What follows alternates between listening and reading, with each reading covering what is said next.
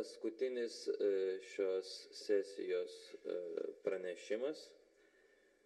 Mm, Tarptautinės komisijos nacijų ir sovietinių okupacinių režimų nusikaltimams Lietuvoje vertinti direktoriaus pavaduotoja.